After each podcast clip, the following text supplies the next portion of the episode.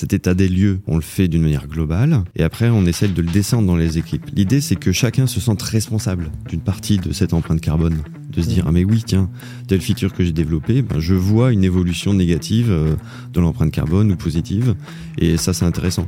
Et aller jusqu'à faire entrer ça dans les métriques que suivent les équipes, ce qui leur permet de effectivement euh, se mettre même des objectifs.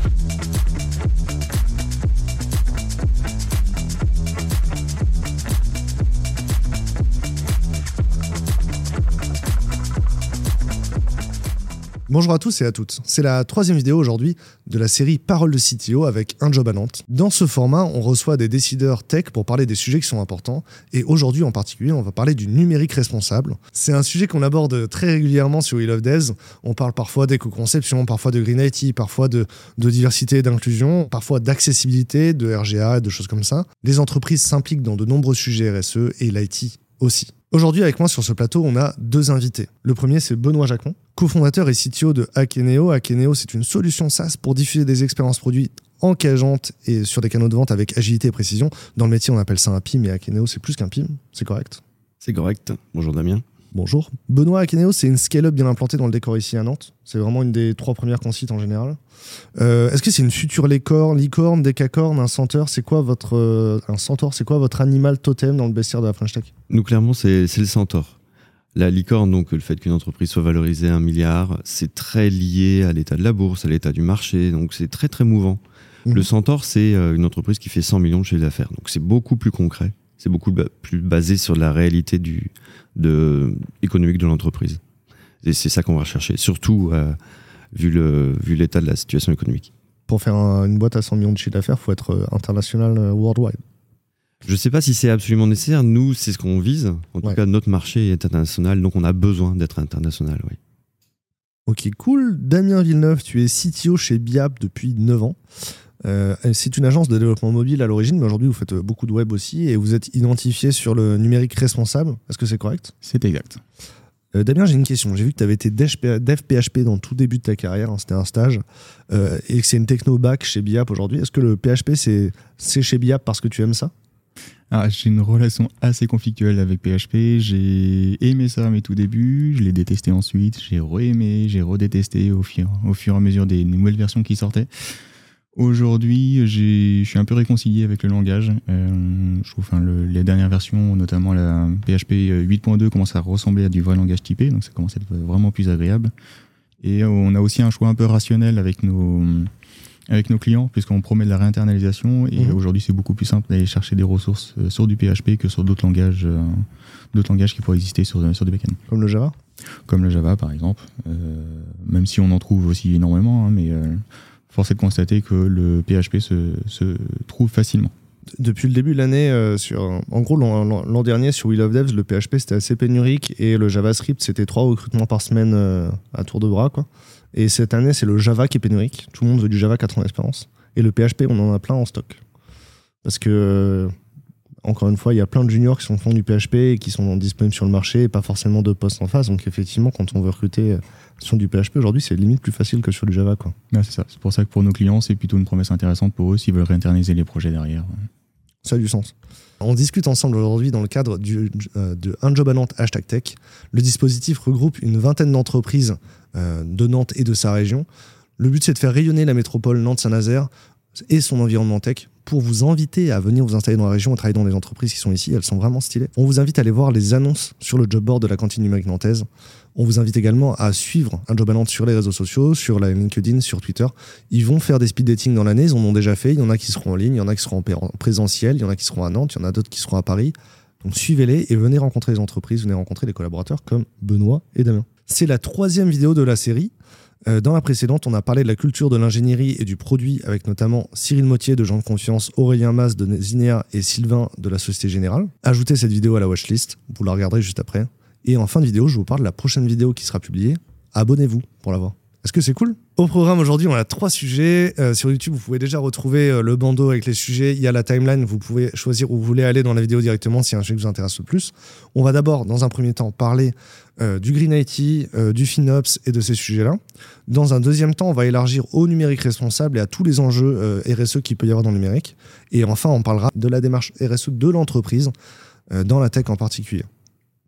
Est-ce que c'est bon pour vous? Super. C'est parti. Alors le Green IT, c'est souvent le jumeau maléfique du FinOps ou l'inverse.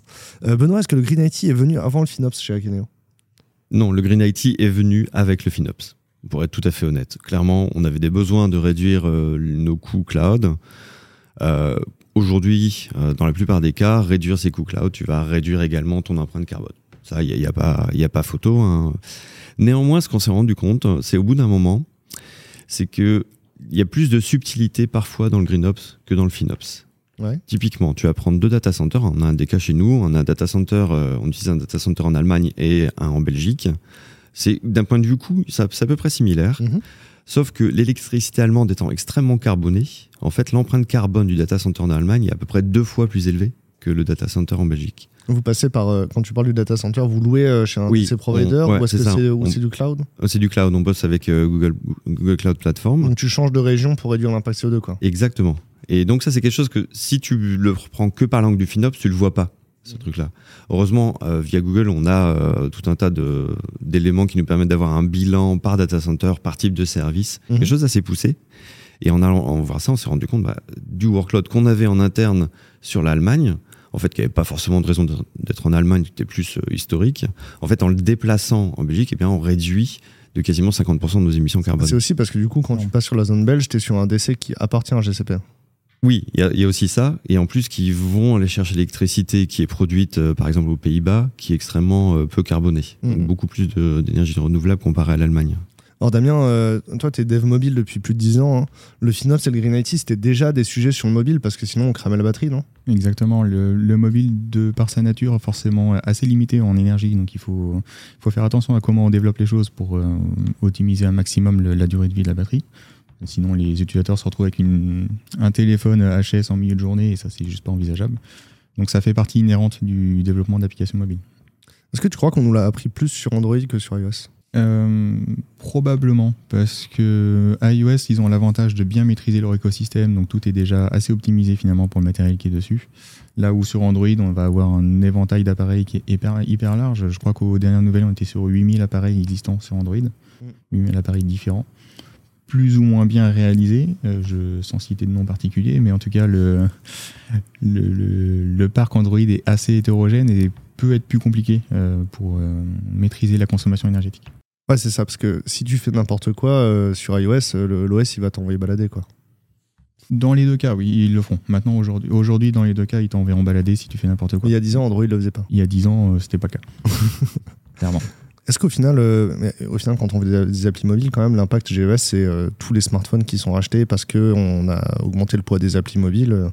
Je vois ma, belle-mère, on lui a acheté un téléphone, on a mis 250 gigas de, stockage. euh, Elle a l'impression de nager dedans parce qu'avant, elle était obligée de désinstaller une appli pour faire une photo. Quoi. Tu as plusieurs éléments finalement sur l'empreinte euh, empreinte carbone sur la partie euh, enfin, application mobile. Tu as l'application en elle-même et sa consommation. Tu avoir le nombre d'applications qui sont installées, enfin, forcément. Mais tu as aussi bah, l'appareil en lui-même. Et mine de rien, dans, le, dans toute cette démarche, ce qui est important aussi, ça va être de faire en sorte que les applications puissent tourner sur un maximum d'appareils pour pas être obligé de renouveler son appareil si tu veux installer la dernière application. Malheureusement, ça, ça peut arriver dans certains cas. Oui, Aujourd'hui, c'est quelque chose quoi, qui est complètement euh, Parce que typiquement sur iOS, la politique, c'est c'est souvent de supporter à N-1 les, les- les versions d'iOS. Mais euh, des fois, dans certains cas, tu as des audiences qui sont à N-3, N-4 et tu le fais. Mais est-ce que maintenant, du coup, c'est une démarche de.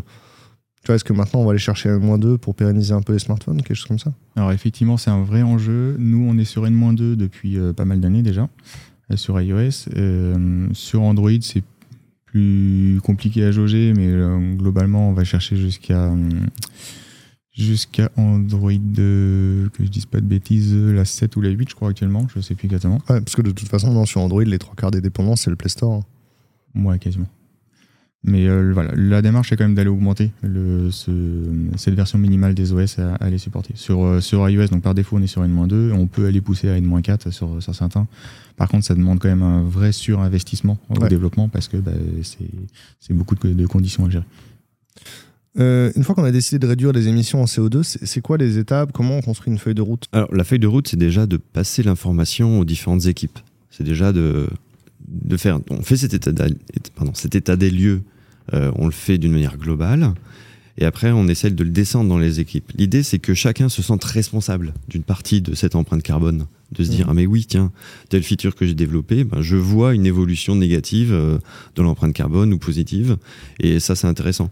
Et aller jusqu'à faire entrer ça dans les métriques que suivent les équipes, ce qui leur permet de, effectivement, euh, se mettre même des objectifs. C'est c'est la loi de Conway appliquée au CO2 Oui, complètement. C'est la vote Conway, ouais. Donc on, on part aussi, on a mis un objectif euh, au niveau de l'entreprise qui est de cette année de réduire de 30% l'empreinte carbone par client qu'on qu'on a chez nous. Et après, c'est descendu au niveau de chaque équipe et chaque équipe décide de comment ils vont réussir à mettre en œuvre euh, leurs actions. Vous- avez une infra euh, pour chaque client, vous êtes capable de dire euh, chaque client, il a. euh, Vous avez pu mettre un indicateur de CO2 par client? On peut le mettre, on fait un indicateur de CO2 par client, néanmoins l'infra n'est pas par client, donc c'est du multitenante. Euh, Mm. donc après, en plus c'est élastique, donc on fait plutôt une moyenne. Ouais. Néanmoins, ça permet quand même d'avoir une bonne idée. Si on a l'infra va quand même augmenter avec le nombre de clients, donc Mm. euh, en faisant la moyenne, ça nous donne une bonne idée de, de la consommation par client. Et donc là, aujourd'hui, parce que pour avoir quelque chose qui est au niveau du client, c'est une estimation comme indicateur. Mhm. C'est quoi les éléments de base qui vous permettent de construire des indicateurs? C'est Vous avez un coût par V- VPS ou quelque chose comme ça? Alors, on va le faire avec, euh, justement, je vais en parler un petit peu. Google nous donne beaucoup d'éléments par, euh, par service, par exemple, VM, effectivement. Alors, ça va au niveau de la VM, mais ça va aussi, par exemple, tu utilises de- des bases de données managées par Google. Et bien, dans ces cas-là, ils sont capables de te dire une base de données managée. En tout cas, votre utilisation de cette base de données a un taux d'émission de carbone de temps. Euh, Du coup, et alors ça, ça va varier en fonction de la bande passante, en, en fonction du nombre de données qu'il y a dedans En fonction du nombre de données, en fonction du, des traitements que tu réalises sur la base de données, euh, en fonction de la bande passante utilisée. Ils ont, ils ont quand même euh, des capteurs pas- à pas mal d'endroits chez Google qui leur permettent d'être très précis. Mhm. Et donc de te fournir toi, en feedback ce, ce type de, de métriques. Avec nous, on paye pas le, on paye pas le stockage, on paye la bande passante sur la base de données. Ça nous encourage à bien optimiser les crônes parfois. Les, les crônes qui tout- passent tous les jours, s'ils tapent 3 gigas par jour, ben à la fin du mois, ça fait 60 gigas et on les paye quoi. Donc, euh, si on n'a pas un indicateur CO2, on les regarde pas, mais c'est vrai que si on avait un indicateur CO2 sur la base de données, serait- je serais curieux de voir ce que ça donne. Tu vois. Mais ce qu'on ce qu'on constate, c'est que c'est effectivement, un peu comme tu disais, le, le traitement. En fait, le nombre de traitements que tu fais sur la base qui a un plus gros impact que le stockage en lui-même. Vous avez des procédures stockées, des choses comme ça?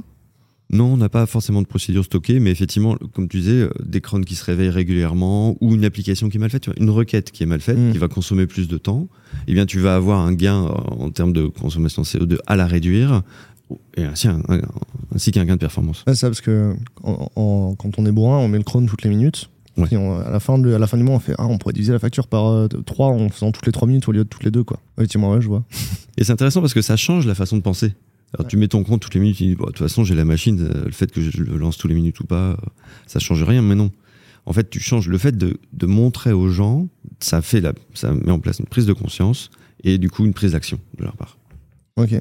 Damien, chez vous, ça peut être quoi les, les actions à prendre pour réduire le CO2 Euh, du coup, bah, il y en a pas mal. Euh, déjà, ça va être de pouvoir, cher- enfin, de pouvoir chercher des, euh, à développer de manière un peu plus frugale en termes de consommation de données, par exemple. Euh, donc, on va travailler sur, le, sur les API, le- la communication avec le serveur, donc au, au travers des API. On va, on va essayer de réduire et d'optimiser les API pour un usage mobile.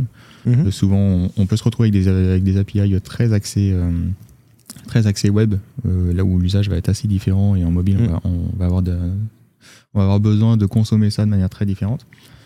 Parce Euh, parce que là, du coup, pour redonner du contexte, c'est vrai qu'à l'époque de, de l'iPhone Edge, euh, si on n'avait pas du JSON, juste ça marchait pas. quoi.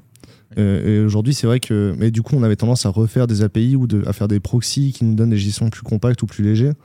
Euh, et, mais maintenant, c'est vrai que les applis mobiles, on a de la 4G, on peut Ouais, aller chercher 4G. des gros XML dégueulasses. euh. C'est ça. On pourrait tomber dans le, dans le travers d'aller bouffer euh, des, des gros volumes de données directement parce que Mm. en soi, pourquoi pas, ça passe. Mais, euh, mais en fait, c'est pas le but. Là, l'idée, ça va vraiment être de rationaliser au, au maximum cette, cette partie-là. Après, bah, comme je disais, c'est euh, la consommation par la- l'achat de nouveaux appareils qu'il faut essayer de réduire au maximum. Donc, Mm. essayer d'inviter les utilisateurs à pouvoir pousser la durée de vie dans de leurs appareils au maximum. Et ça, du coup, on regarde les traitements. euh, On regarde les traitements, on essaie de faire en sorte que bah, l'application soit pas trop gourmande en CPU aussi, ni en mémoire, parce que les vieux appareils ne pourront pas la supporter. Euh, de faire en sorte que bah, forcément ça tourne sur les vieux OS, parce que les, les vieux téléphones ne pourront pas faire les dernières mises à jour, donc ils ne seront Mm. pas, sur les, euh, seront pas des- disponibles pour ces applications si on ne supporte pas les vieux OS. Et, euh, et aussi bah, l'empreinte sur le, le stockage, forcément. Est-ce que euh, on va optimiser euh, l'affichage, le nombre de repaint et des choses comme ça? On le faisait pour des raisons de performance, mais est-ce qu'aujourd'hui on peut le faire pour des raisons énergétiques? On le fait majoritairement pour des raisons de perf, ce qui est complètement lié à des raisons de- d'énergétique aussi en fait. Ouais. Puisque si tu vas pas, euh, si tu vas réduire ton nombre de repaints pour pour avoir de la performance, c'est aussi du temps de traitement et de, calcul qui est pas consommé, donc c'est de l'énergie qui est pas consommée non plus. C'est complètement lié. Ouais. Ouais, même sur, Après, il y, a une part de responsabilité de l'utilisateur final. Tu vois, mon, téléphone fait du 90 Hz. Quand je le passe à 60 Hz, il tient plus longtemps. J'ai commis quasiment deux heures d'autonomie sur la journée. Les, utilisateurs, ils ont tant. Enfin, c'est quoi la responsabilité des, utilisateurs dans Green IT Parce que par exemple, tu as fait une application qui est optimisée, et puis les utilisateurs, après, ils vont faire des selfies en 4K, ils vont te uploader du contenu qui, est, qui peut être très lourd. Euh, ouais, Est-ce qu'il y a un effort à faire pour euh, faire comprendre euh, aux utilisateurs finaux que euh, ils ont une part de responsabilité dans la performance et dans l'impact CO2 de l'application dans le run ensuite quoi? Il y a beaucoup de choses à faire. Alors, sur les applications qu'on développe nous, si par exemple il y a de la photo à faire, pour Mhm. reprendre ton exemple, on va pouvoir préconfigurer la qualité de la photo qui sera prise, la réduire et faire en sorte qu'il soit pas sur du 4K. C'est- c'est- déjà, c'est du stockage énorme qui va être généré. Après, il faut l'envoyer sur le serveur pour le stocker. Enfin, bah, c'est c'est complètement euh, délusoire. Et euh, par contre, pour l'usage de l'utilisateur sur son appareil par- avec les autres applications, qui peuvent être aussi des applications préinstallées, là c'est plutôt de la sensibilisation au quotidien qu'il faut faire. Alors, euh, au travers de notre app, je pense pas que ce soit le, bon vecteur, mais, euh, mais c'est des campagnes de sensibilisation qui peuvent être faites à l'extérieur. Les applications sur lesquelles vous travaillez, il n'y a pas de grosse charge serveur. Vous avez rarement plus d'un serveur qui tourne en face. Ça dépend. Alors pour les serveurs qui sont chez nous, généralement ça va plutôt être sur des projets de moyenne volumétrie, donc effectivement on n'a pas des gros enjeux de, des gros enjeux de charge. Par contre sur les applications plus, plus importantes comme les serveurs de 20, euh, enfin les applications de 20 minutes par Mhm. exemple, euh, là je sais qu'ils ont des infrastructures plus euh, beaucoup plus Ouais. grosses, mais c'est eux qui gèrent leur infra. Ouais. Là on n'a pas la main- on n'a pas forcément la main dessus, mais je sais qu'ils sont en démarche de, de numérique responsable justement, donc ils vont ils vont travailler sur cette partie-là. Parce que Benoît, c'est une thématique qu'on a revue euh, plusieurs fois dans les conférences à la Devox, etc. cette année. Le, le scale to zero, c'est devenu le, le sujet des ingés Kubernetes euh, en 2023. Ouais. Euh, c'est un sujet Green IT aussi? Ah, c'est complètement un sujet Green IT. Enfin, comme tu disais tout à l'heure, c'est un sujet FinOps, je pense avant tout, euh, qui a un effet sur le Green IT. Effectivement, le, quand on parle de scaling, pendant longtemps, ça a été à quel point je suis capable d'absorber les pics de charge, à quel Mm. point je suis capable d'absorber. Tu vois, mon, mon site, il passe dans une, dans une, une émission de télé euh, un dimanche soir, euh, il faut que je sois capable d'absorber ça, donc euh, il y a du scale-up. Et, et longtemps, ça a été, ok, je, peux tenir la charge, mais euh, les gens ont laissé tomber un petit peu ou ne sont pas intéressés tout de suite à comment est-ce que je réduis en fait euh, la l'empreinte de, de mon système en, en termes de ressources et donc en termes d'émissions de, carbone.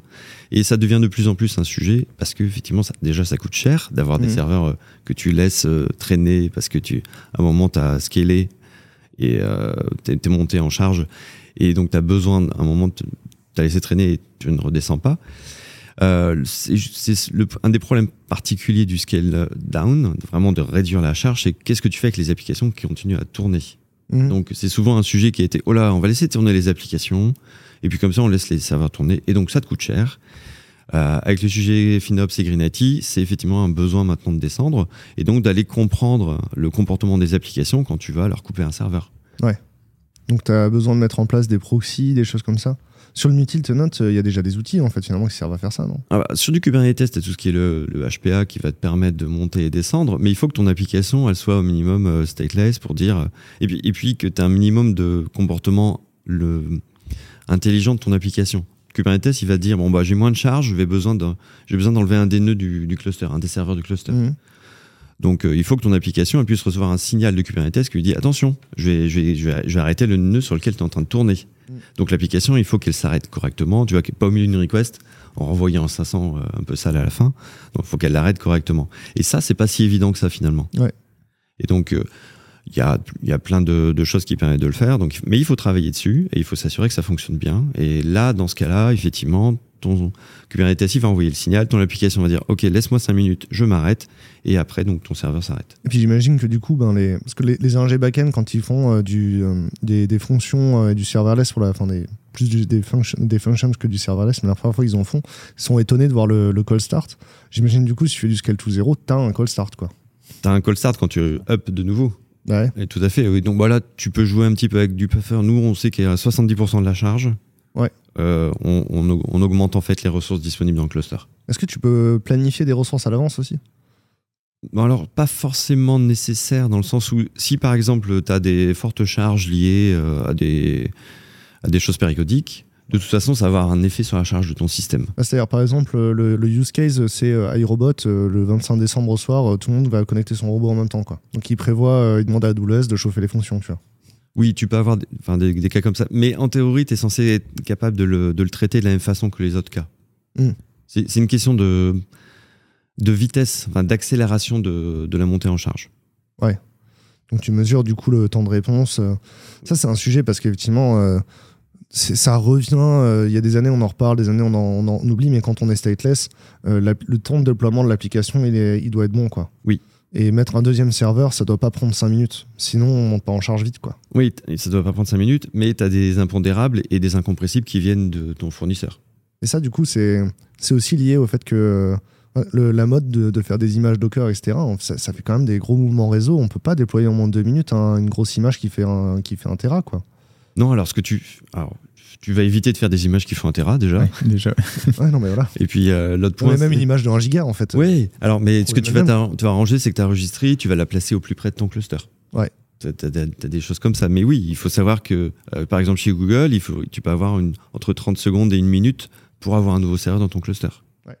Mais du coup, il vaut mieux pas déployer du code plutôt que des, des builds? Tu veux dire euh, par des fonctions, du serverless, des choses comme Non, ça non, mais euh, là aujourd'hui, par exemple, euh, en fait, tu, tu vas avoir des, des, des DevOps qui vont builder leur- leurs images et avoir un, un repository d'artefacts et ensuite ils vont déployer du coup des images, tu vois. Mhm. Euh, et t'en as d'autres qui vont euh, builder, qui vont pousser le code sur l'infra et le code il va être buildé sur l'infra, tu vois. Donc Ah plus oui. le code est compilé proche de la machine, en final le code ça se compresse bien, c'est du texte, quoi. Alors qu'une image c'est pas compressible facilement, quoi. Ouais, enfin, tu as, beaucoup de, de pratiques quand même de réduction de la taille des images qui font Ouais. que tu peux réduire ça. Et puis, comme je disais, tu, tu les mets au plus proche de ton système. Néanmoins, tu as raison, ça à prendre en compte quand tu vas ton, ton scale-up est pas instantané. C'est ça qu'il faut savoir. Est-ce qu'il y a un déplacement de la responsabilité? C'est-à-dire qu'avant, euh, le- le- la consommation en courant, euh, c'était le problème du DC provider, du, data center engineer. Si tu avais un sysadmin chez toi qui gère les serveurs, c'est lui qui se posait les questions.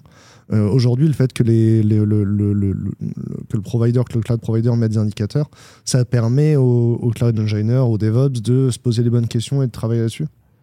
Moi, je pense que ça passe encore par le FinOps et euh, les GreenOps là-dessus. hein. Tu vas payer plus cher si tu consommes plus de- d'électricité parce qu'en général, tu vas consommer plus de CPU. Mais en fait, c'est est-ce que du coup, il, y a- il peut y avoir euh, une inversion de la responsabilité C'est-à-dire que du coup, les, les ingés dans les DC, ils disent bah, c'est à vous, les gens qui fait gérer le déploiement et le- et l'infra, c'est à vous de gérer la conso maintenant. Euh, Est-ce que on peut rechallenger dans l'autre sens? Est-ce que le CloudOps, il peut dire oui, mais là, euh, euh, pourquoi telle VM, elle consomme tant quoi? C'est pas normal que quand j'achète une VM, je paye tant de CO2. Quoi. Euh, oui, tu peux imaginer ça. Je pense qu'avec les éléments, en tout cas de ce qu'on voit chez Google, avec les éléments qui, qui te donnent en termes de métriques Mhm. sur, les, euh, euh, sur les data centers, typiquement j'en parlais tout à l'heure, effectivement on leur a posé la question, mais pourquoi est-ce que les data centers en Allemagne euh, ont une telle consommation, une telle émission de carbone? On me dit, bah voilà, l'électricité ça vient des, centrales charbon. Donc euh, voilà, ils peuvent, ils peuvent te- t'expliquer ça. Et après, c'est à toi de choisir. Et ils sont capables de te dire, ce data center, bah, ça va te coûter plus en émissions de carbone que d'autres. Par exemple, quand on travaille avec, avec des, des, des hosting providers, le, un serveur qui tourne avec des SSD, on a l'habitude, on met des serveurs SSD partout, maintenant Mhm. c'est bien, c'est rapide, etc. Mais un SSD sur son cycle de vie, ça consomme plus de carbone qu'un HDD, tu vois. Et du coup, genre, est-ce qu'on peut faire des compromis performance euh, quand on achète ces VM ou aujourd'hui chez Google, les VM, tu changes de région, mais il n'y a, pas de- y a pas une VM qui consomme deux fois plus qu'une autre et qui est un peu plus performante. Tu- tu vas, tu vas l'avoir quand même. Ils sont capables de descendre au niveau du, du service, du nombre de CPU, ça va te coûter tant, le type de disque dont tu parles, ça Mm. va te coûter tant en carbone aussi. Enfin, le type de disque, tu peux voir Ouais, l'impact ouais. carbone quand même. Tu peux voir l'impact C'est carbone. assez fin du coup. Oui, c'est assez fin, ouais. De plus en plus d'ailleurs. toi, Damien, tu as des, t'as des infogérants euh, avec qui vous travaillez Vous avez des.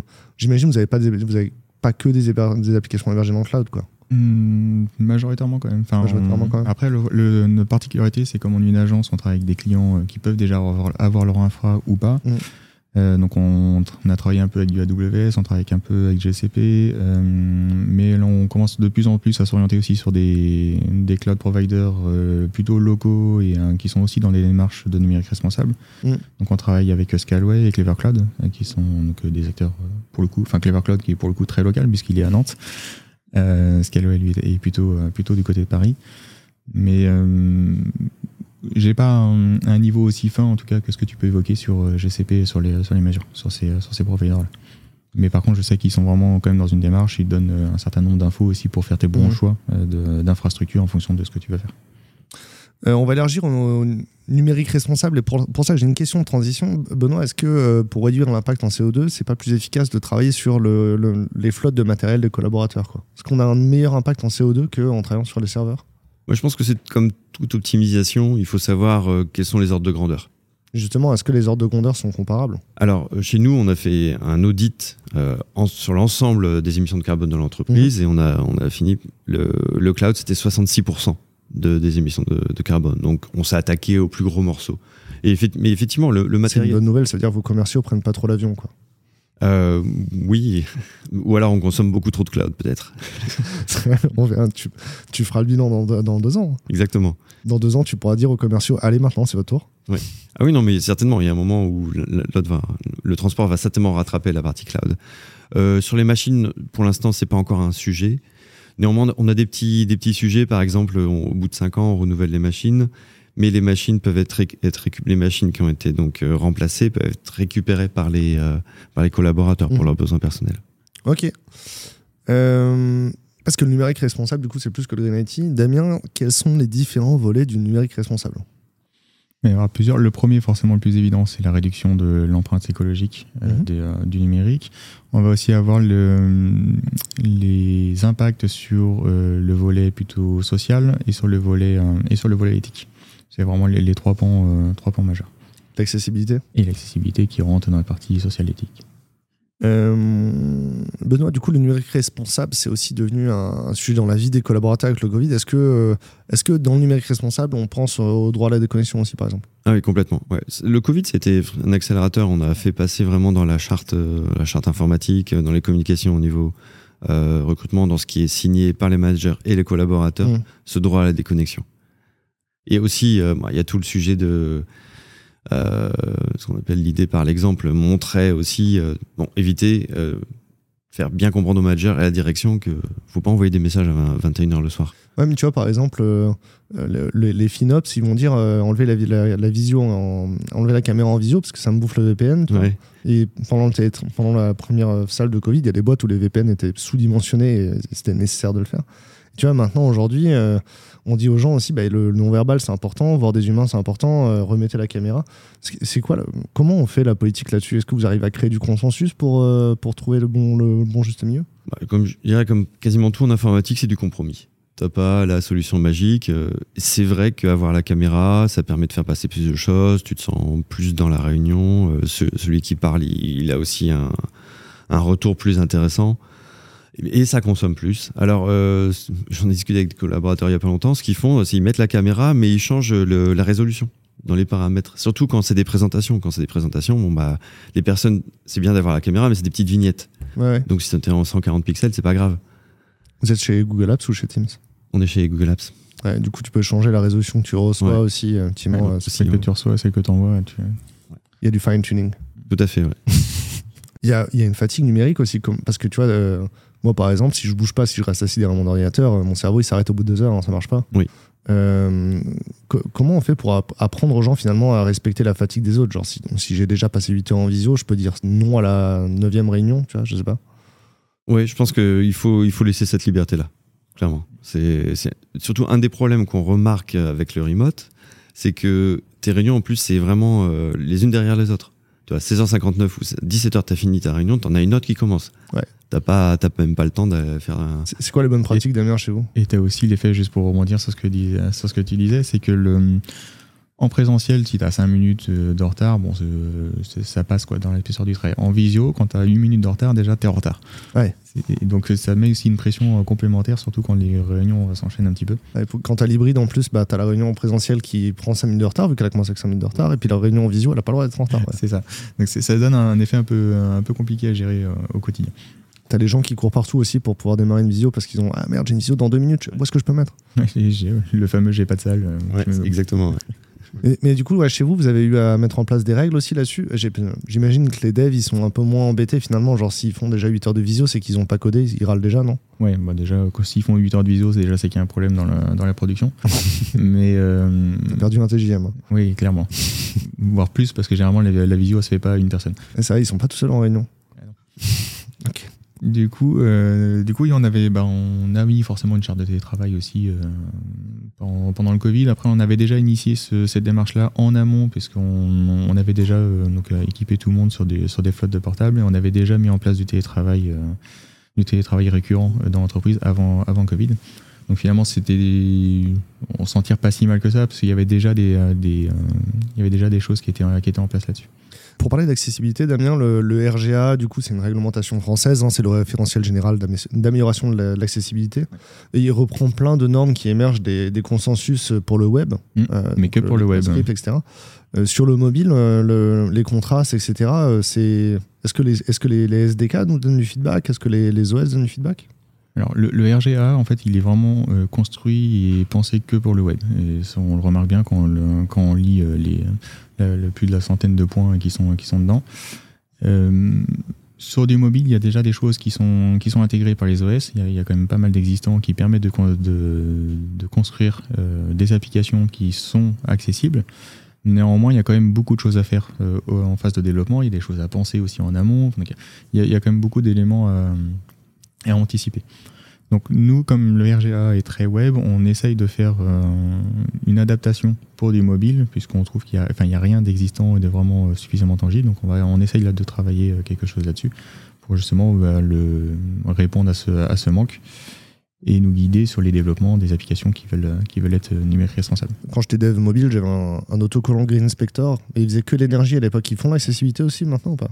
Euh, je crois pas. Alors, le cœur de métier, c'est vraiment mesure d'énergie. Sur Android, ils peuvent se brancher directement sur, euh, sur les mesures. Et sur iPhone, je crois qu'ils vont se brancher la batterie. Euh. Benoît, les applis mobiles, les applis back-office, c'est toujours un peu le parent pauvre, même en termes d'ergonomie. Et du coup, l'accessibilité, j'imagine que c'est c'est pas la priorité non plus.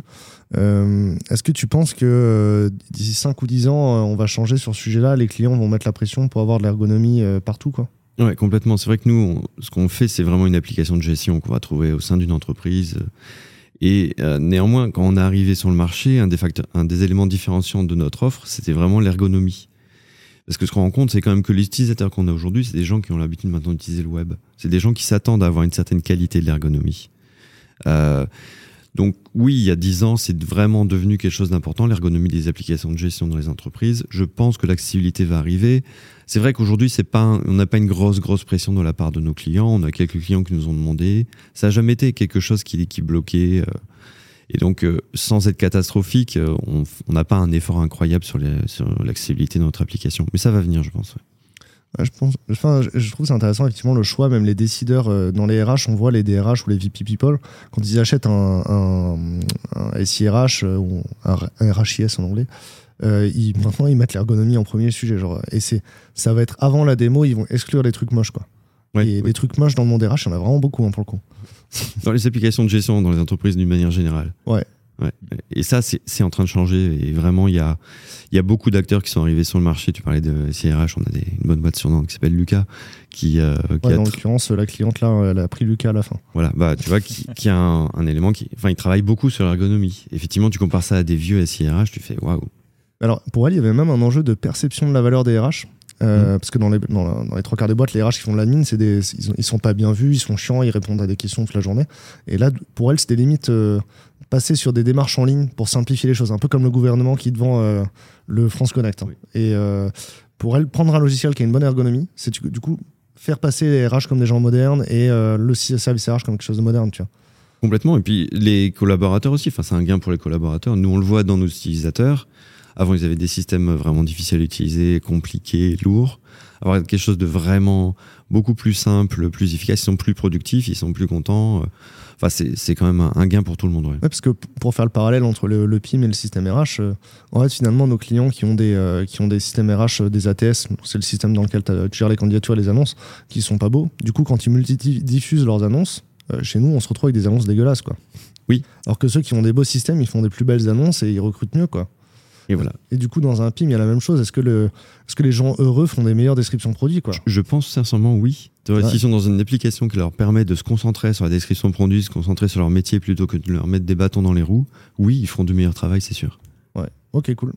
De, Damien, vous travaillez sur des applications back-office de temps en temps aussi ou pas?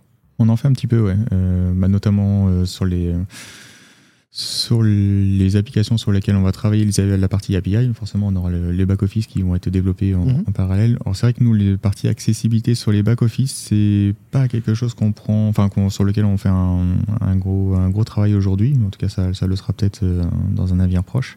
Tout simplement parce que généralement, c'est à l'usage de une à deux personnes en Ouais. interne chez, chez nos clients.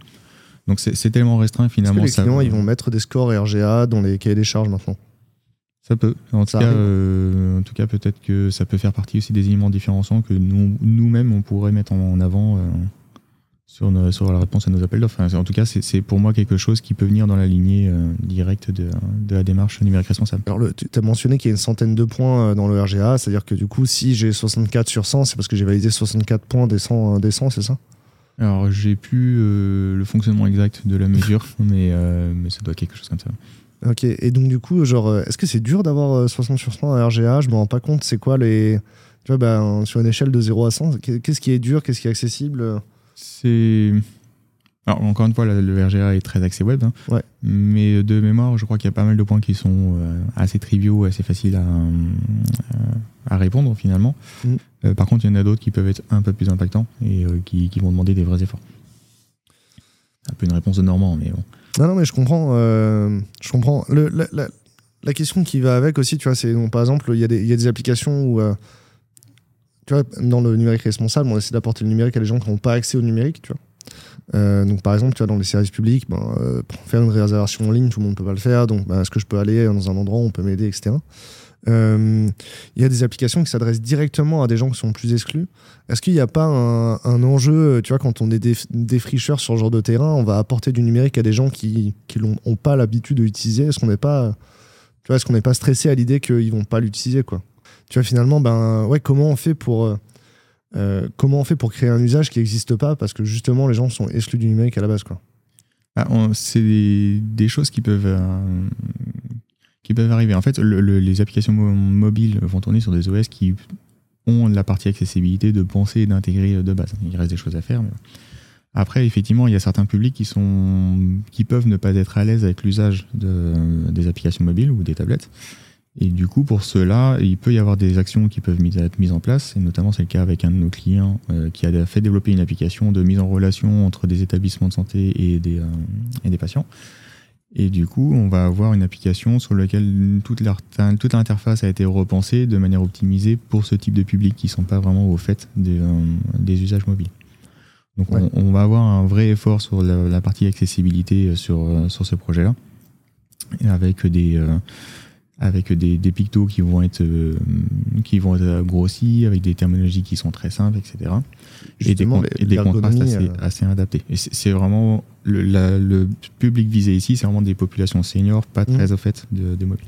Parce que quand on fait des applis mobiles, tu vois, surtout quand on a pris l'habitude de faire du natif, on essaie d'avoir sur Android une ergonomie qui soit euh, intégrée avec le système Android et sur iOS une ergonomie qui est intégrée avec le système iOS. On a déjà eu des cas où, par exemple, tu par exemple, si tu as une application qui est sur un device qui, euh, qui, passe de main en main, qui est dont ton entreprise est propriétaire, des fois, il y a des gens qui vont l'utiliser, c'est les utilisateurs d'iPhone, tu vois. Donc, du coup, tu es obligé de penser à une ergonomie qui, qui va parler aux deux. Là, du coup, quand tu vas toucher les gens qui sont exclus du numérique, tu ne cherches plus à coller à l'ergonomie qui, euh, qui est celle du, système, c'est ça? Non, clairement pas. Là, pour le coup, c'est vraiment une ergonomie qui change complètement. Alors, en fait, ça se rapproche un peu de ce qui peut être fait avec des, euh, avec des technos euh, des hybrides type React Native ou, euh, ou Flutter. On, on s'écarte. Alors, c'est moins le cas sur React Native, mais Flutter, ça peut être très Ouais, c'est ça, facilement parce que. Flutter, tu, t'es- c'est- t'es- c'est- c'est- tu redessines tout, tu en fait. redessines tout. hein. Et donc là, tu, tu- c'est vraiment, tu as la carte blanche, tu fais ce que tu veux avec ton interface. C'est l'intérêt de Flutter, c'est d'avoir exactement le même rendu sur iOS et sur Android, euh, peu importe ce que tu fais. Quoi. C'est ça. Pour moi, c'est assez adapté quand tu veux vraiment faire quelque chose de très custom en termes d'ergo. Ouais. Euh, on va passer au troisième thème, hein, la démarche RSE dans l'entreprise. Euh, Damien, est-ce que ça commence toujours par un audit, la démarche RSE de l'entreprise? Pas nécessairement. euh, en tout cas, chez nous, il y avait pas mal de choses qui étaient déjà en place, euh, enfin qui se sont fait euh, petit, petit à petit parce que ça fait aussi partie des valeurs, des valeurs de l'entreprise et de, de l'équipe de direction. Donc, c'est des choses qui ont été. il y a pas mal d'é- d'éléments qui ont été mis en place de- dès le début. Maintenant, bah, petit à petit, on, là, on a un vrai enjeu d'accélérer sur ce sujet-là. Donc, on a recruté une personne dédiée à toute la démarche RSE. On a également, donc cette personne du coup a commencé à travailler sur ce, ce sujet vraiment à bras le corps. Donc il y a forcément une phase de- d'audit entre guillemets interne qui a été euh, qui a été mise en place pour euh, faire un état des lieux et voir ce sur quoi on peut on peut avancer.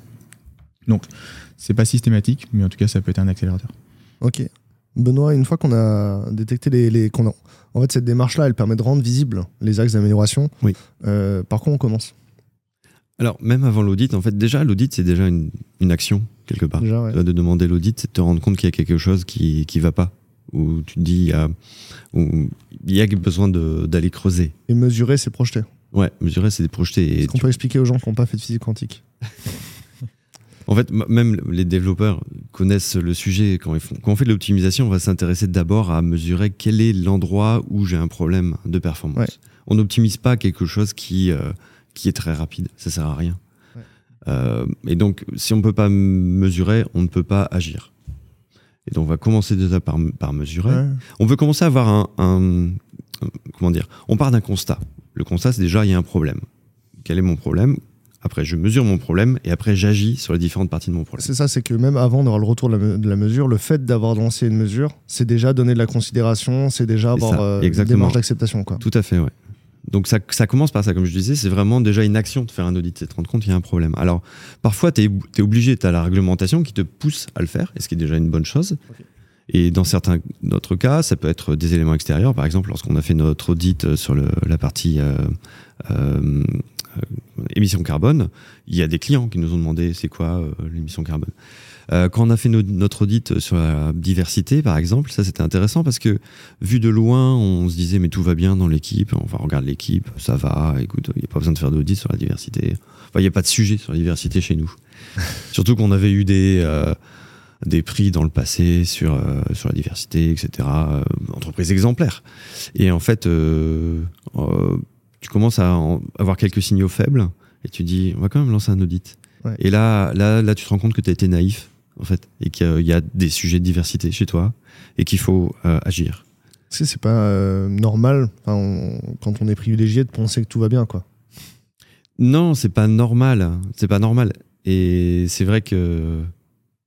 En tout, en tout- tu peux avoir ce, ce sentiment parce que tu as eu des éléments dans le passé qui t'ont dit oui, que ça allait et que vu de loin, ça va. Mais effectivement, C'est un biais. le syndrome du survivant, c'est le biais du survivant. ouais, c'est ça. Ouais. Il y en a qui ont réussi, donc ça va, et en fait, tu, tu vois pas tous ceux qui ont échoué. Quoi. Exactement. Et euh, c'est un vrai biais. Et du coup, il faut se, il faut se battre contre nos biais. D'ailleurs, une des actions qu'on réalise après l'audit, c'est de faire des.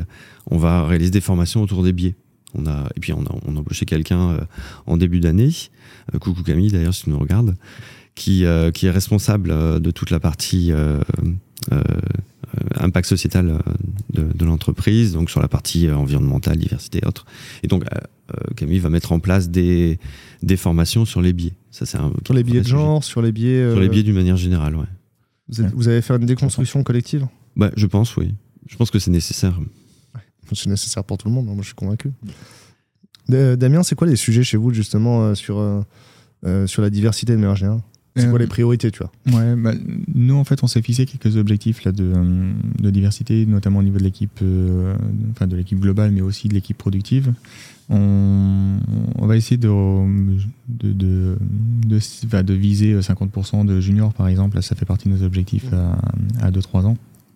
Et de 25% aussi de profils en reconversion. On va essayer, enfin, c'est une démarche qui nous paraît assez importante parce que du coup ça amène aussi ben, un peu, déjà un peu de sang neuf dans l'équipe, ça permet aussi d'apporter des nouvelles choses euh, qui peuvent euh, qui peuvent émerger euh, notamment euh, avec les, les plus jeunes profils. Et les profils en reconversion c'est toujours intéressant parce qu'ils arrivent aussi avec leur propre bagage et leur propre vécu d'autres expériences. Et ils vont très souvent avoir un regard assez critique sur euh, pas mal d'éléments euh, sur euh, bah, pourquoi tu fais ça comme ça etc alors que toi ça te paraît tellement évident Mm.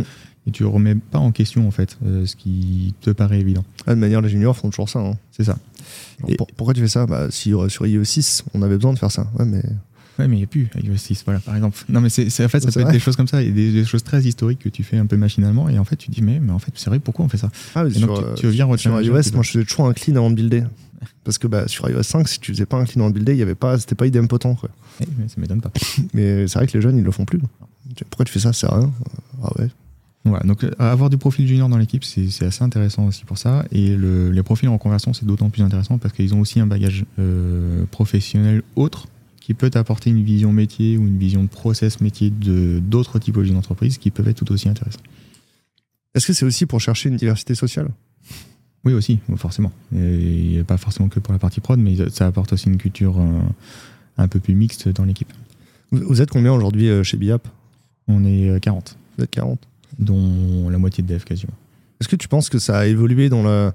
Quand, quand, tu, quand tu montes la boîte, 5-6 personnes, en fait, tu es content d'avoir un groupe un peu homogène, qui, qui, est très, qui a une force cohérence?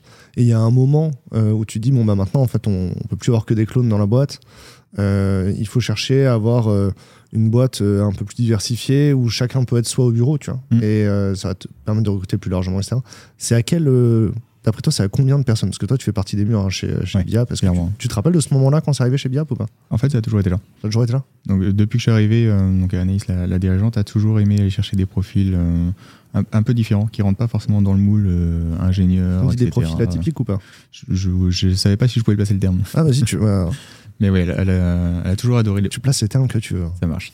Elle a toujours ado- adoré les, profils atypiques et du coup, c'est vrai que ça apporte quand même plus de diversité dans l'équipe. Après, il n'empêche qu'il faut quand même des profils Ouais. euh, plus classiques pour aussi cadrer et apporter, euh, apporter une expérience un peu plus, un peu plus profonde. Mais c'est bien aussi d'avoir euh, d'avoir les deux types. Tu sais, c'est le. C'est aussi une façon de façonner la culture d'entreprise, tu vois. euh, À l'époque de Steve Jobs, euh, de Apple versus Microsoft, il- euh, Steve Jobs disait bah, pourquoi tu rejoindre la Navy? Nous, on est des pirates, tu vois. Et, euh, et en fait, recruter des profils atypiques dès le début, c'est aussi dire ben non, en fait, on est des pirates, quoi. Euh, et de, d'avoir de, de conserver ta culture hacker dès le début. On va, on va peut-être changer notre logo du coup pour mettre un petit fanion pirate. ou- je sais pas si. En vrai, cette image-là se plaît, tu vois. Genre, est-ce que tu as, plus l'impression que BIAP, c'est la. C'est, c'est la, c'est les pirates que la Navy, quoi? Vous préférez être des corsaires ou vous préférez être euh, des, des militaires, quoi? Corsair, je pense. Corsaires. Mais là, tu penses quoi? Akeneo, c'est des corsaires ou des militaires? Plutôt militaire. Ouais. Ouais. Mais avec. euh, Oh, T'es quand même en short. Hein. Ouais, ouais. Non, des militaires qui se la racontent pas trop peut-être, mais en tout cas, euh, tu vois, sur la diversité, euh, un des éléments qui nous a boosté nous à fond, c'est vraiment le l'ouverture à l'international en termes de clients et puis rapidement en termes d'équipe. Mm. Tu vois, aujourd'hui, on a que la moitié de l'équipe qui est française. Est-ce que le, le fait de bosser avec des clients américains, ça vous a obligé à bosser à, à- Vous avez avoir, développé une sensibilité supérieure sur le sujet, j'ai envie de dire? Parce que Euh, eux, eux, ils le font de mesurer la diversité dans les candidatures, etc. Euh, Nous, on est timide, on est universaliste, on pense que tout va bien. Ouais, ouais, oui. Je je suis pas sûr que c'est ça booste le. Je dirais c'est plutôt indirect. Mhm. Euh, ça a été rapidement de bosser avec euh, des Européens, même tu vois au sein de l'Europe, ça reste euh, quand même des, des entités très différentes avec leur propre culture. Ils- Tu te poses pas de la même façon avec les Italiens qu'avec les Allemands? Que, alors ça, j'ai une question à te poser. Que, euh, parce que le- je l'ai vu sur plusieurs clients euh, en- sur les dernières années. C'est-à-dire qu'avant, ils avaient de l'offshore en Ukraine, et puis maintenant, les Ukrainiens, ils sont venus en France, quoi. Enfin, surtout les Ukrainiens, du coup. Ouais. Et ça, ça change complètement le rapport, quoi. Genre, euh, parce qu'avant, le- on envoyait les tâches en CDS euh, à- à- en Europe de l'Est, puis maintenant, en fait, ils sont là à côté, quoi. Est-ce que, vous avez eu ce changement-là aussi, d'avoir plus de proximité avec euh, les, les équipes qui sont ailleurs en Europe, ou vous n'aviez pas d'équipe en Europe? Je sais pas si vous avez eu ce moment-là. Nous, on a- notre équipe technique, elle est en France, elle a toujours été en Ouais, France, ouais. C'était surtout des clients et des équipes commerciales qui étaient, euh, qui étaient dans d'autres pays européens. ouais. Mais tu penses que dans la tech, de, de manière générale, il y a des boîtes qui ont pu avoir ce changement-là? Potentiellement, oui. Potentiellement. Tu Je- l'as pas, tu- l'as expérimenté. ouais, non. non, non, je l'ai pas expérimenté, je l'ai pas vu de près.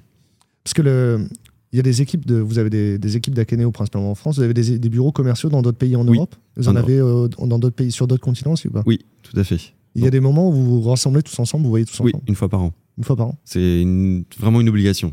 C'est très difficile en fait euh, de travailler, je trouve en tout cas, et c'est quelque chose qu'on a pu remarquer, de travailler à distance avec des gens que tu n'as jamais vraiment vus, avec lesquels tu n'as jamais passé un moment, où tu n'as jamais partagé un moment un peu convivial. C'est quoi un moment convivial euh, Bah, partager chez, un moment chez, Akeneo en Euh, bah, c'est euh, je, voulais pas savoir ce que c'était un moment. C'est un moment C'est quoi l'image d'Akeneo d'un moment convivial? Un moment convivial, c'est euh, ça peut être après le boulot ou même pendant le boulot où tu vas partager un verre, où tu vas partager à manger ensemble, où tu vas. C'est un moment de détente. C'est Ouais. surtout- c'est avant tout un moment de détente. Et euh, t'es pas là pour avoir un objectif professionnel, mais t'es là pour découvrir qui est la personne. Alors tu peux parler du boulot, mais tu peux parler d'autres choses avec la personne. Ouais. Et c'est vraiment ce moment de détente que tu partages, qui fait qu'en face de toi, t'as un, t'as un être humain et c'est pas quelqu'un juste qui tape derrière un clavier. Est-ce que tu as lu euh, Radical Candor ou pas? Non. C'est un élément qu'il y a dans le bouquin. Je me suis demandé si tu citais la littérature. Ah non, non du tout. Bah, en fait, que, en gros, euh, si je te fais du feedback euh, et qu'on se connaît pas, tu vas peut-être le prendre moins bien que si on se connaît. Exact. Et donc, du coup, en fait, euh, créer, le- créer une relation, c'est aller un peu au-delà du pro pour montrer que tu tiens vraiment à la personne et pas juste à son travail, quoi. Tout à fait. C'est ça que tu voulais exprimer euh, C'est exactement ça que je voulais exprimer et c'est marrant parce qu'on le fait une fois par an, ce qu'on appelle euh, euh, l'AFK. C'est Akineo, c'est Away from Keyboard, juste comme ça. Enfin, c'est et, ce moment, donc on, on l'a fait l'année dernière. euh, on a réuni les 350 personnes à un seul endroit. Bon, alors l'impact carbone, justement, c'était intéressant parce que le sujet de l'AFK l'année dernière, c'était l'impact. Et on a mis tout le monde dans un avion. C'était, il y avait une certaine, euh, bon, Vous aviez un, autre, un A380 à vous? Euh, pff, quasiment. Et bref, en tout cas, d'avoir ces personnes, tu crées ce lien, ce lien Mhm. qui va au-delà du professionnel, et tu vois que la qualité des échanges après n'a plus rien à voir. Et que ça monte beaucoup moins vite dans les tours quand il y a des problèmes. C'est au moment des crises que tu vas pouvoir voir la, la- la valeur d'avoir Ouais. fait rencontrer les gens. Ouais. Et lorsque tu l'as pas fait, tu vois que ces gens qui ne se sont jamais rencontrés en vrai, ils vont peut-être perdre un peu de bienveillance quand, le- quand les sujets deviennent difficiles. Ouais. Damien, vous, vous voyez, où tout le monde est à Nantes, quoi. Tout le monde est à Nantes. ouais. Mais après, enfin, c'est un sujet qui fait complètement sens. Est-ce que vous allez recruter des Rennais un jour pour être plus inclusif envers les Bretons? Ah, je sais pas quand même. Pas. non, non, aucun problème.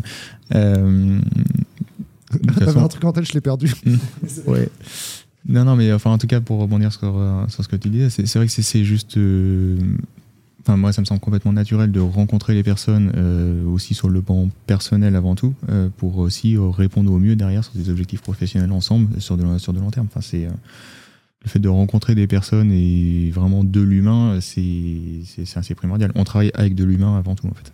Est-ce que ce que vous êtes en train de me dire, c'est que le, le gender score, le parental act, tout ça, c'est pas que un avantage social, c'est aussi pour vous une façon de, de- créer plus que du travail ensemble et créer du lien qui va vous permettre de, relever des challenges? Bah, c'est aussi dire que dans le cas de l'entreprise, l'entreprise euh, prend en compte la vie, euh, enfin que, que les gens n'ont pas qu'une vie professionnelle. Tu vois, Ouais. le parental acte. euh, alors maintenant, effectivement, c'est passé dans le droit, mais le fait d'avoir un mois complet euh, payé par euh, pour le deuxième parent, c'est un élément qu'on a mis en place assez vite et euh, qui montre, oui, alors euh, votre vie personnelle, votre vie professionnelle a un impact sur votre vie personnelle, et donc on en prend acte de notre côté, et donc on, on essaie de simplifier les choses pour vous. Parce que le- bon, vous, vous faites du produit, vous vendez des, des licences, mais chez Biab, vous vendez du service. Euh, typiquement, euh, les gens qui, sont, qui ont un petit peu d'absentéisme, c'est du chiffre d'affaires en moins. Quoi. Comment, on accepte. euh, tu vois, vu que les gens ils viennent entiers au bureau, bah, il y a des gens qui ont besoin d'être absents plus souvent pour des raisons de santé, pour des raisons personnelles. Tu vois. Comment on arrive à faire rentrer ça dans la marge, dans la culture de l'entreprise tu vois? Alors après, le- c'est vrai que les sujets d'absentéisme, on n'est pas trop impacté, mais c'est euh, dans tous les cas, ce qui est important, c'est de tenir compte du, de la vie personnelle, Mm. enfin en tout cas de l'impact de la vie personnelle d'un collaborateur euh, sur son rythme professionnel. Enfin, S'il y a des vrais, euh, si- si- on peut pas faire un cloisonnement complet en fait entre les deux. Enfin, c'est une chimère pour moi qui n'existe pas. Enfin, tu peux pas arriver le matin et puis oublier euh, tous tes tes tracas euh, personnels et puis te dire que ça va bien se passer toute la journée et inversement rentrer chez toi le soir et te dire que tout ce que tout, tous les problèmes que tu as pu avoir dans la On journée n'est pas des robots. quoi. Ouais, c'est ça, on n'est pas des robots. Donc tu es obligé de composer avec les deux et de toute manière, ça, ça veut dire que du coup t'es, euh, tu dois prendre en compte les deux en permanence et s'il y a des ajustements à faire, bah, t'en discutes avec ton manager, on trouve des solutions et puis on, on s'adapte. Et est-ce que le. Est-ce que vous pensez qu'une entreprise qui prend soin de ses collaborateurs, de ses collaboratrices de cette façon-là, euh, les collaborateurs et les collaboratrices prennent soin de l'entreprise en retour? Est-ce qu'il y, a- il y a ce ROI qui est là vraiment et qui est pas peut-être pas mesurable, mais qui est sincère, quoi?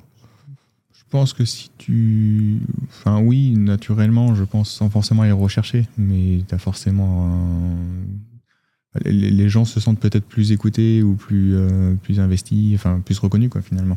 Est-ce qu'ils vont faire le, le truc en plus pour que le client soit content? Est-ce qu'ils vont, euh, tu vois, ils vont, est-ce qu'ils vont euh, être plus déjà rester plus longtemps dans l'entreprise? Parce que quand tu es dans une entreprise qui prend vraiment soin de toi, tu te dis bah changer de poste, même si le salaire est mieux, euh, je vais peut-être perdre tout- toute ma qualité de vie, quoi. C'est des Ah oui, complètement. oui. Ça peut être un élément vraiment différenciant. Ok, c'est cool. Alors, merci d'avoir regardé cette vidéo. Euh, J'en profite pour remercier mes invités. Est-ce que c'était cool? C'était cool, merci beaucoup. Ouais. Vous pouvez rencontrer Akeneo et Biap euh, sur le dispositif Un Job à Nantes. Vos annonces sont bien sur la cantine numérique, sur le job board de la cantine numérique. Euh, c'était le troisième épisode de notre série euh, Par le CTO avec Un Job à Nantes. Vous pouvez retrouver les épisodes précédents sur la chaîne YouTube. hein. Il y a une playlist exprès pour ça. Et abonnez-vous pour les prochains épisodes. Euh, très prochainement, on va publier un sujet sur l'externalisation euh, des compétences IT en scale-up. C'est vrai que c'est un truc mal euh, surpris qu'il y ait autant de prestats dans les startups. On n'en parle pas assez. Eh ben, on va en parler avec Vincent de RCA, Guillaume de Nickel et Thomas de Chaudot. Est-ce que c'est cool? C'est cool. Vous avez envie de regarder l'épisode Ah bah carrément. Belle, belle équipe en tout cas. Belle équipe. Super. À bientôt. Bisous.